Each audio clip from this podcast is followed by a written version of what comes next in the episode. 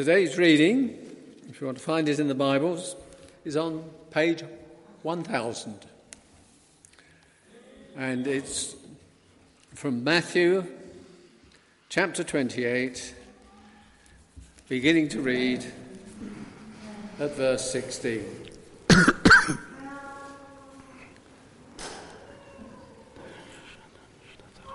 After Jesus had risen, the eleven disciples went to Galilee, to the mountain where Jesus had told them to go. When they saw him, they worshipped him, but some doubted. Then Jesus came to them and said, All authority in heaven and on earth has been given to me.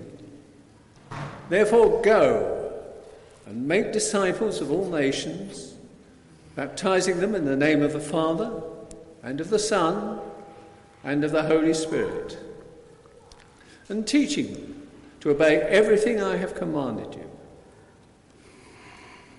And surely I am with you always to the very end of the age. This is the word of the Lord. Thanks, Thanks be to God.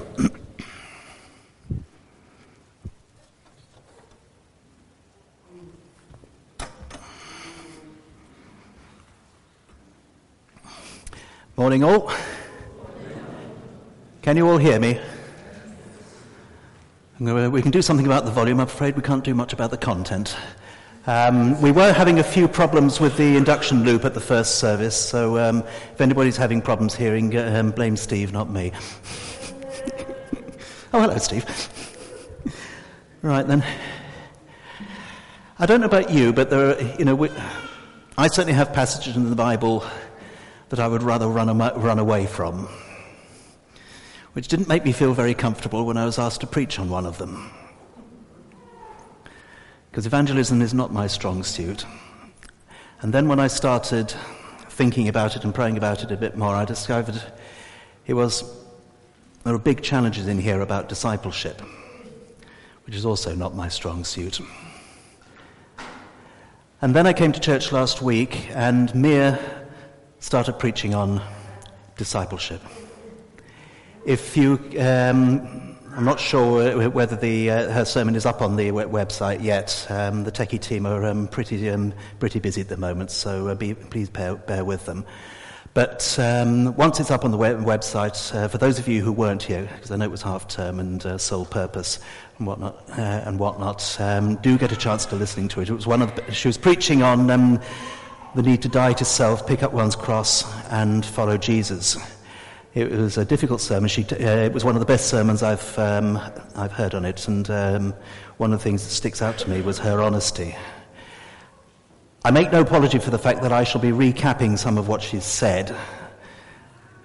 As my anatomy tu- um, tutor said once, the only way you learn some of these things is by constant repetition.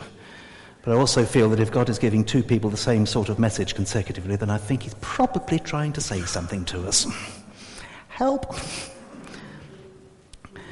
So, anyway, let's pray.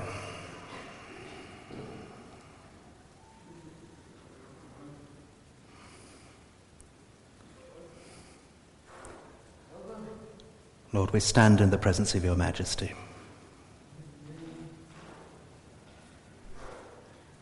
We stand amazed at the magnitude of your love. We stand amazed at the riches of your grace, which pour out your love on us time and time again when we continue to get it wrong.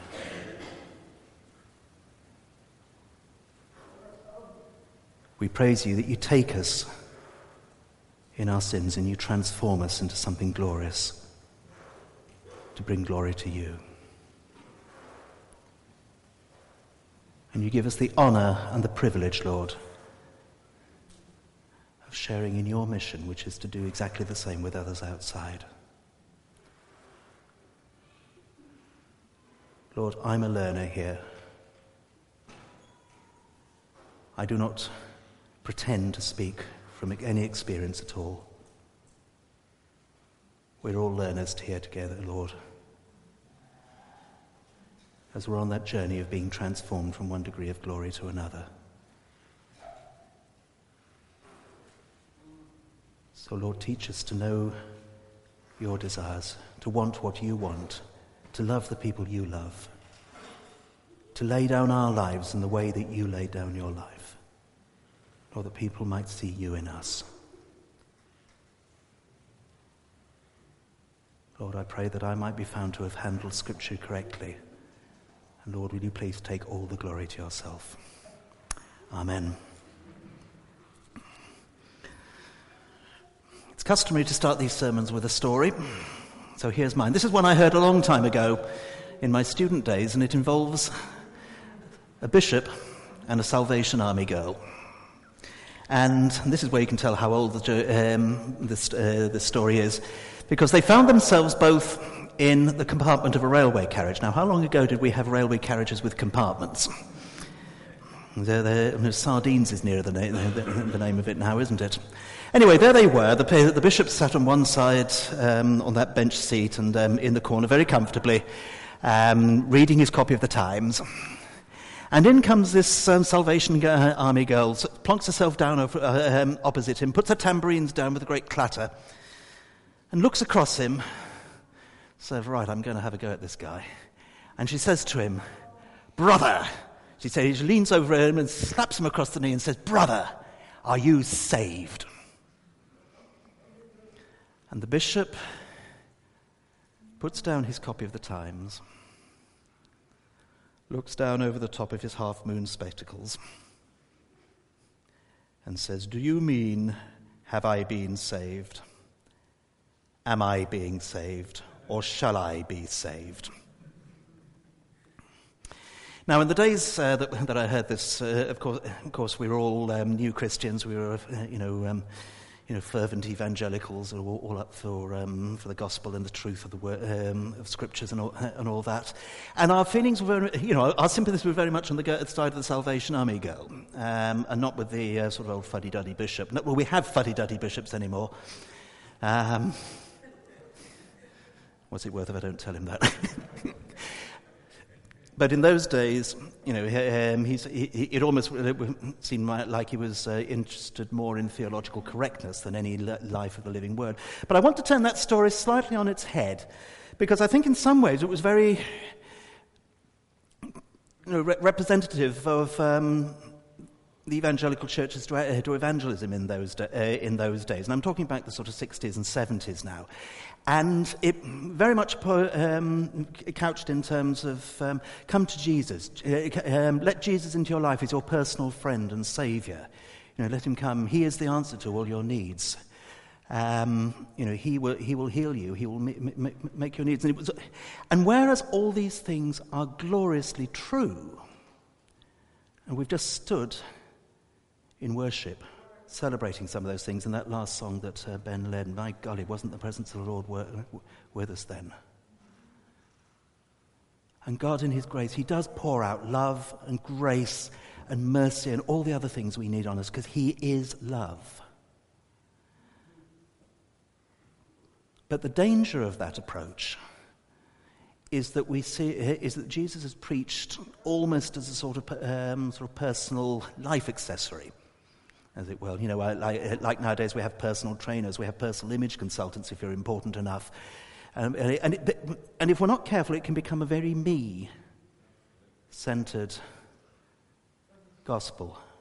And that is the complete antithesis of what Jesus is saying here. Jesus didn't say, go out into the world and make converts and take men, tell them I can be their special friend and savior. Jesus said, go into the world and make disciples of all nations. In fact, if you look at the Greek, it's actually slightly stronger. He says, Go into the world and disciple all nations, baptizing them in the, in the name of the Father, the Son, and the Holy Spirit, and teaching them to obey everything I have commanded you. Now, that is a very, very, very difficult, different ball game. And how it affects our outreach, how we react to people outside the church, and how we draw them in uh, and how we go from just evangelism into discipleship is something I'm not going to touch on today, partly because I don't know the answers, partly because it, will be different for each one of us depending on, our, on our, the sort of people we are, on our personalities, on the circumstances we find ourselves in. That's something we can explore with each other in our house groups. And that's something I hope we'll be doing um, later on this week. But Jesus said, Go and make disciples. Now, on the basis that we cannot take anywhere, anyone to a place that we haven't been ourselves, it means, it means that the spotlight, to a certain extent in this passage, is being shone back on us, on our own discipleship. And that's where, of course, it can get uncomfortable. It can get quite scary, but I'll deal with that in a moment or two. We look at um, so with, let's just stop and think for a moment. I know Mia covered some of this last week, but uh, it'll bear repetition. What is discipleship? Jesus, this was a conversation between Jesus and the 11 remaining uh, apostles after the, um, after the crucifixion and the resurrection. These are people who have given up everything for Jesus. And we've seen, uh, we, we see the stories of this um, in the, uh, in, the, in the Gospels. Jesus goes up to, uh, he goes up to Peter, he goes up to James and John, the sons of Zebedee, and, uh, and, and says to them, Follow me. And they drop everything and, uh, and, and, follow him. They leave behind. Them. It probably wasn't quite as dramatic as that, because um, if you look at some of the other gospel accounts, you'll find that they, were, you know, they had some contact before that. But nonetheless, when the time came, Jesus said, Follow me. They left everything. They left their jobs, they left their families, their livelihoods, and they came and followed Jesus. And they learned from him, and they fellowshipped with him, and they learned to love him and to honor him and to worship him, and eventually they learned who he really was. We see it slightly more dramatically with Matthew, the tax collector, and this does seem to be a, a very, very dramatic turnaround. There he is, sitting at his desk, cheating everybody out of their money. Jesus comes along, looks at him, and says, Follow me. And for anybody who's feeling guilty about the, their sins and feeling so guilty about who they are or what they're like or what they've done and feels that God can't touch them and isn't interested, this is a word for you guys. Because Jesus looks at Matthew and says, Follow me. And Matthew does probably one of the biggest about turns in the, in the whole story of the Bible. He gets up, leaves his money behind, gives away what he's got left, repays everybody who's um, who is cheated, repays them four times. That is real. That is repentance. And he goes and, the, you know, throws a party for Jesus and anybody else he can get into the, uh, get into the house. But all these people, they, um, we don't know the stories of the other, uh, the, the, other uh, apostles, but all of these people had left everything to follow Jesus. Now, I am not saying that we should all do the same. And please get me right on that one. It may be that God is calling some of us to do that, but that is something obviously to test without, uh, with each other. But I suspect that's probably going to be, in today's uh, circumstances, I suspect that's going to be, they're going to be probably far, few and far between. So, what is God saying to us through this?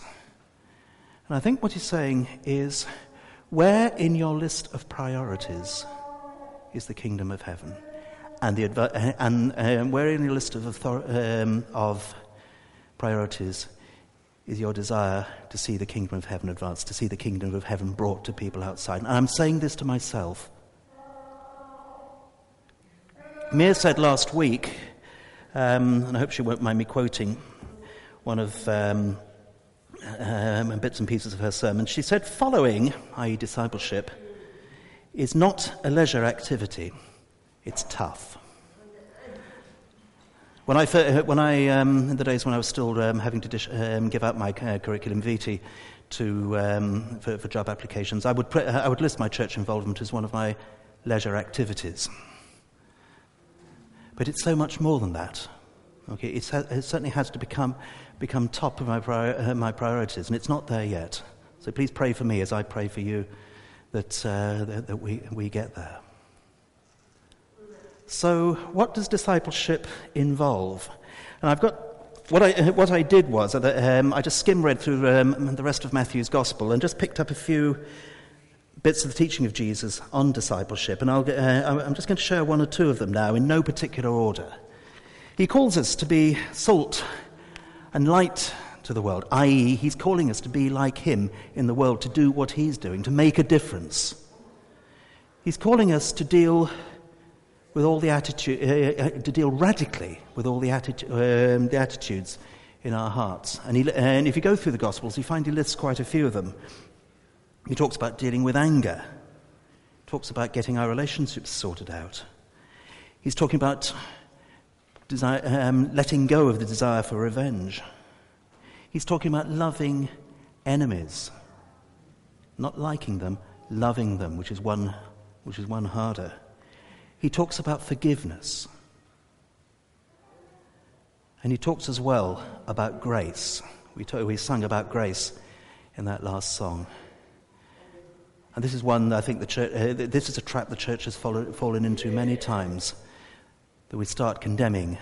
We get, we get freed from our sins and then we start condemning everybody else in theirs. And we see, it's happened time and time again. We need to be careful. I have, um, I'm not going to stand here and tell you all the things that God has forgiven me. It would turn the air blue. But I haven't been given, forgiven so much. My desire is to extend that same forgiveness and that same acceptance to others. I cannot do any, um, with integrity, I cannot do anything else. I am not. I think the church has sometimes got into trouble because it's been too, con- too quick to condemn. Yes, it's one thing to convict of sins, but that's the Holy Spirit's job.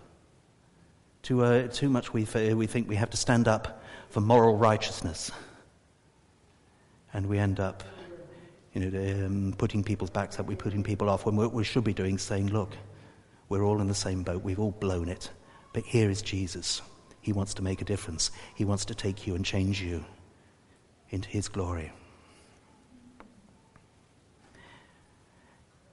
To be a disciple also has to be prepared to accept hardship and difficulty.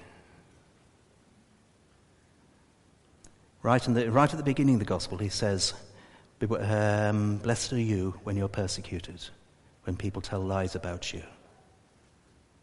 And he says, Rejoice when that happens. The disciples, when they were persecuted, rejoiced that they were found worthy to suffer the same shame that Jesus suffered. That, that's a challenging one, and I'm not there on that one yet. Jesus said he'd send us out into the world like sheep amongst wolves. That mean that's risky, that's dangerous. And he tells us with discipleship to count the cost. Be prepared for this sort of thing, because it's going to happen. And Jesus makes no bones about that.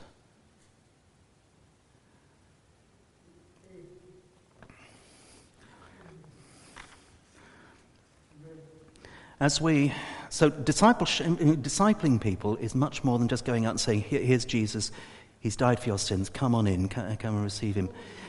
It's a matter of helping people to grow, helping people to face up to various issues, help, uh, helping people to, to become more like Jesus. And that is a whole body ministry. Paul in Ephesians 4 talks about various ministries, and I'll just read, read them out if I can find it. So he gives the, uh, the gifts of apostles, prophets, evangelists, pastors, and teachers. And he says to equip his people for works of service, i.e., to go out and make disciples of others, so the whole body of Christ may be built up until we all reach unity in the, in the faith and in the knowledge of the Son of God and become mature. And this is a part we all have to play. Mia said last week that um, you know, w- w- when it's difficult, we see God in each other. That's how it should be. We see Jesus in each other, helping us on as we help others, as people come into the church and we start to disciple them, teach them the truth about the fact that all their sins are forgiven. They are not condemned, that God can use them just as He can use us, just, uh, just as we are. Okay?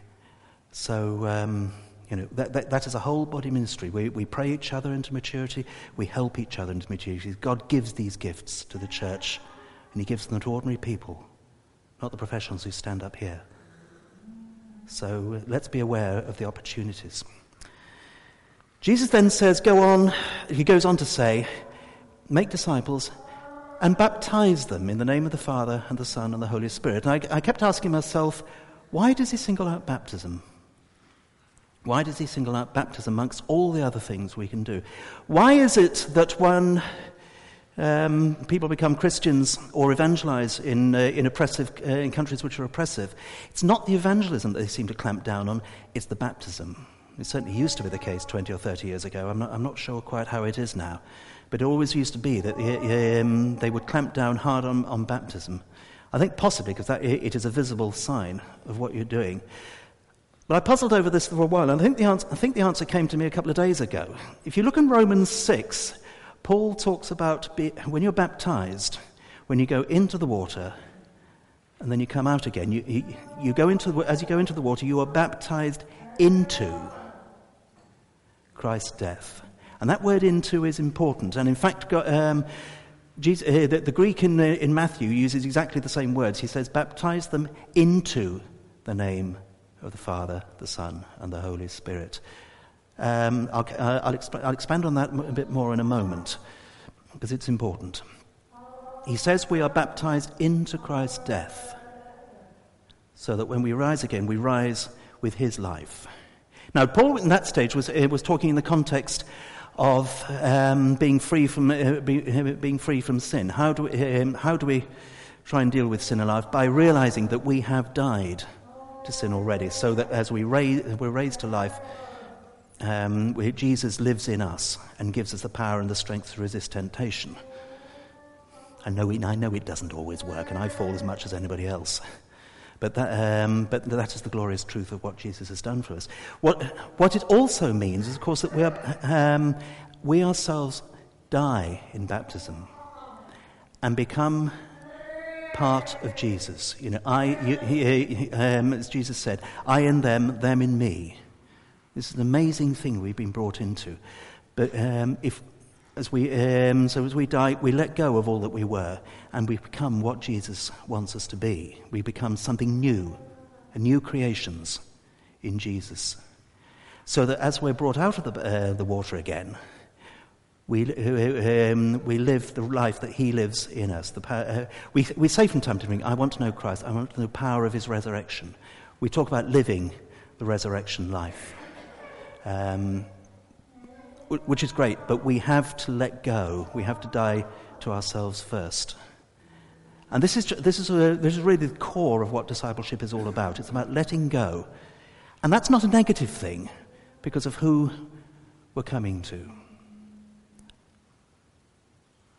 Now, I got to this stage in preparing this sermon, and I must admit, I got pretty frightened. In fact, I found, that, I found carrying on with this quite difficult. And um, I was talking to John Tiller early, early this morning before the first service, and he, um, he was saying, yes, the, uh, he reckoned the, the, uh, the original disciples were probably pretty frightened at this stage.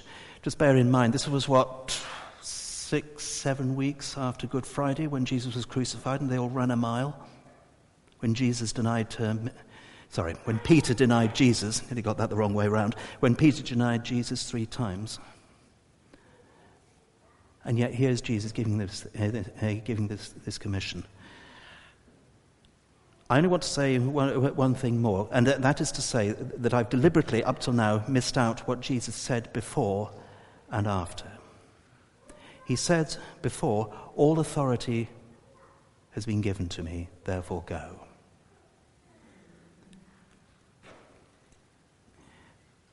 A year or so previously, Jesus had sent them out on a practice, uh, sort of, um, a practice mission.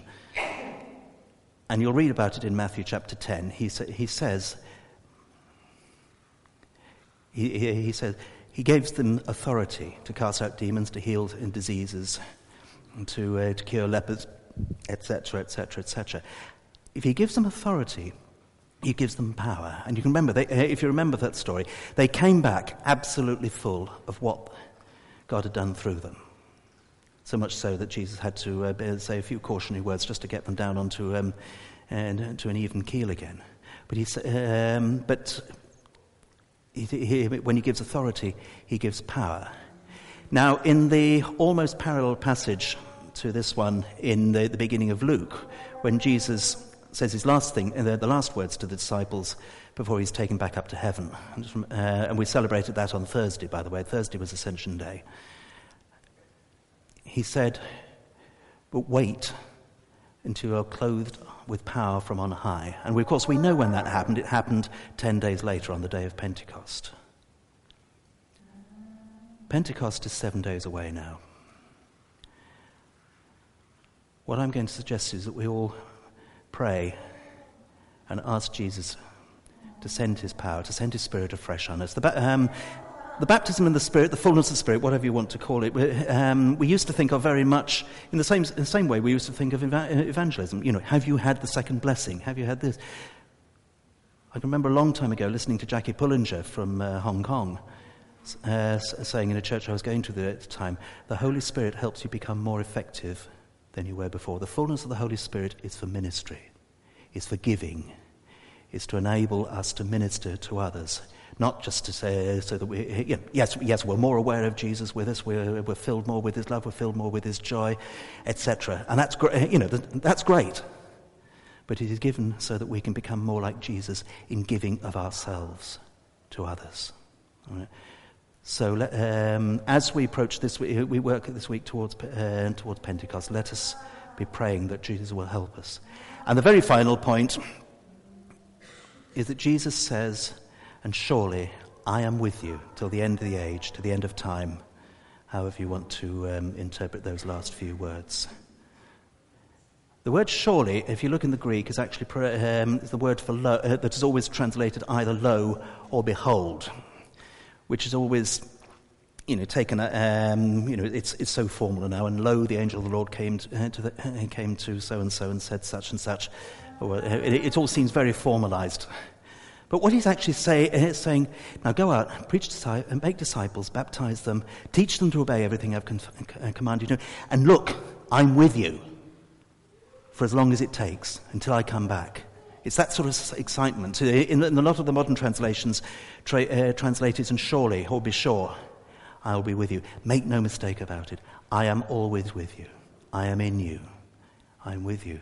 Be encouraged. Okay? So the challenge is to be more available to Jesus, to be aware of his love, to be aware of all that he's done for us, but to be aware of the fact that he wants to use us to take it to others as well. Jesus gave everything for us. He's asking to do that to, uh, to others. But He gives us the power to do it. And He says he, he will always be with us, He will never leave us or forsake us. It's going to be an exciting ride, it's going to be a bumpy ride. And I can't say that uh, I'm any more enthusiastic about that than any, uh, any of the rest of you. But it's the ride to which He calls us. Let's pray. Lord Jesus. I've said what I believe you gave me to say. But I acknowledge before all here that I need to hear it, and I'm speaking to myself as much as I'm speaking to any others.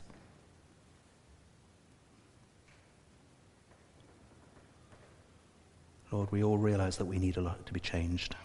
And we thank you, Lord, that you're, you are in the business of being changed from one degree of glory to another.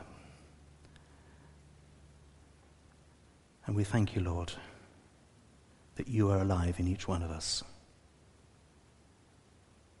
That we can say with St. Paul, I have been crucified with Christ, and I no longer live, but the life I live, I live by the faithfulness of the God who died for me. And so, Lord, we thank you that you are faithful. We thank you that you will provide everything we need. We thank you, Lord, that you provide the will as well as the way as we try to follow you. So, Lord, continue to challenge us, continue to build us up, Lord, continue to strengthen us so that we can become more of the mission shaped church that you want us to be. Amen.